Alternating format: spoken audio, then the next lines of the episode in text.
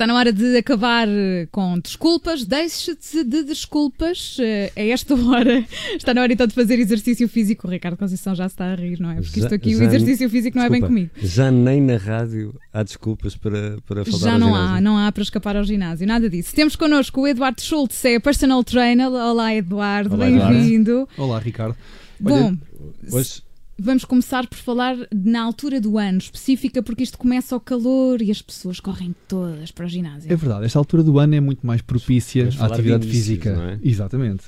Até porque é muito procurado nesta fase por vários motivos. Primeiro, os dias estão maiores, estão mais quentes, estão mais agradáveis, a praia vem aí, o corpo está mais exposto e é natural que haja mais preocupações com a imagem. E, portanto, vê-se muito nesta altura as pessoas a procurarem mais os ginásios, a prática outdoor e hoje em dia há uma geração, os tais millennials, que procuram muito online algumas soluções de exercícios. No YouTube.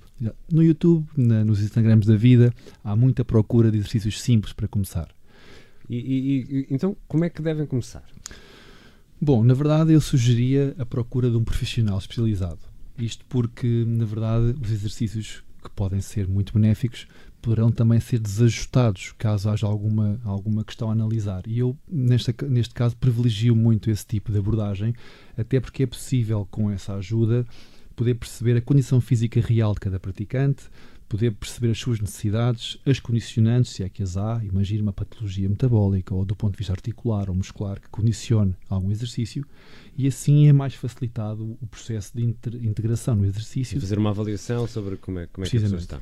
Mas há aqui uma coisa muito, muito importante que ninguém se pode esquecer, que é a gestão das expectativas e ser muito realista. Ah, nesse tema é muito importante. Sabes que às vezes por desconhecimento as pessoas criam algumas expectativas fantasiosas. Ora por capas de revista, ora pelas tais redes sociais e não têm muitas vezes noção do que implica um processo de treino. E o processo de treino requer tempo. E de Photoshop. Isso é nas publicações, nos stories, sim, alguns. Os filtros e tudo mais. Bom. Demora muito tempo a chegar lá demora algum tempo, efetivamente. É preciso dar esse tempo, essa regularidade, porque às vezes, mais do que a intensidade de um treino só e esporádico, é preciso que haja regularidade e tempo para que haja efeitos e para que haja resultados visíveis e consistentes, que é o que se pretende. Eduardo Schultz, então o que é que as pessoas que querem começar agora e que nos estão a ouvir e que estão cheias de motivação, o que é que elas devem fazer? Bom, eu sou, para já sou pró-exercício, portanto qualquer estratégia é válida desde que seja motivante, orientada e específica. De qualquer forma, há que salientar aqui duas coisas. Eu não demonizo nem sobrevalorizo nenhum exercício. E citando um grande amigo e colega de trabalho, eu acho que não há exercícios errados, há é pessoas que não podem fazer certos exercícios. Uhum. Portanto, é preciso especificar para que a prática seja segura e seja útil para cada praticante. Então, uma caminhada, uma corrida, queres dar algum exemplo?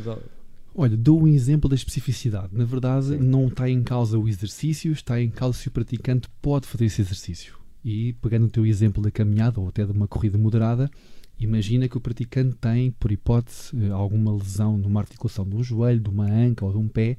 Essa mesma corrida moderada, que pode ser simples, para aquele praticante pode não ser de todo adequada ou para um praticante que é de facto mais treinado. É mesmo, o mesmo exercício, a mesma corrida moderada, pode não servir o seu propósito. Portanto, não está em causa o exercício, está em causa saber se o praticante está apto a desempenhar aquela tarefa. Isso sim é. Mas essa palavra moderação que aplicaste aí é muito importante, porque, por exemplo, para uma corrida, uma pessoa não pode começar a correr, não é? De um momento para o outro. a moderação é sempre importante, até porque falamos do início da atividade e vamos pensar que é uma pessoa que está menos preparada e, e, se porventura não tem um acompanhamento específico que eu gostaria que todos tivessem, naturalmente, poderá começar por essa moderação, seja introduzir corridas pontuais, hora, hora de, de curta duração, hora de curta intensidade e ir progredindo à medida que vai tendo a prática com mais regularidade. Agora, há aqui uma escala subjetiva de esforço e tem que ser o próprio a pensar e a perceber que se o corpo está a dar sinais de uma fadiga extrema ou não e ir por um bocadinho quase por tentativa e erro, mas sempre com a segurança em primeiro lugar. Eduardo, então aqui só em três ou quatro palavras, uh, para quem está quase, quase com aquela vontade de ir, como é que tu consegues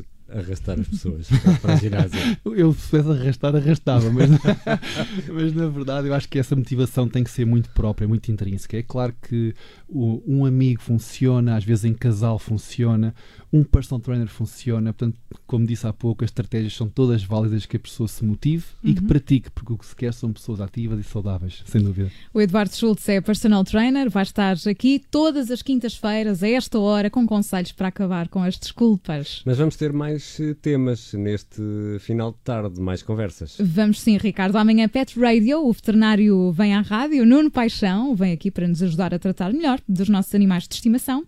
E às segundas vamos ter a app da vizinha, com a jornalista e editora de startups e tecnologia do Observador, Ana Pimentel. Ora, a app da vizinha, obviamente, é, é sempre melhor do que a minha. Vamos falar de uh, tecnologias. A Ana vai, vai falar-nos, no fundo, da nossa relação com a tecnologia. E às terças aprendemos a comer com a nutricionista Mariana Chaves. Também é muito importante, Eduardo, não é? Não é só, não é só ginásio. De todo, aliás. A alimentação é fundamental. A variável alimentação e sono, que muita gente negligencia, são duas componentes fundamentais para qualquer objetivo que haja de saúde. Vamos também falar contigo sobre isso e com a Mariana Chaves sobre alimentação. E às quartas-feiras eh, falamos com o Alfredo Lavrador, também colaborador do Observador. Vamos falar de carros, motos, bicicletas, trotinetas, de skate, vamos falar de mobilidade. O Eduardo Schultz volta então na quinta-feira. Eduardo, obrigada. Obrigado, Obrigado boa semana.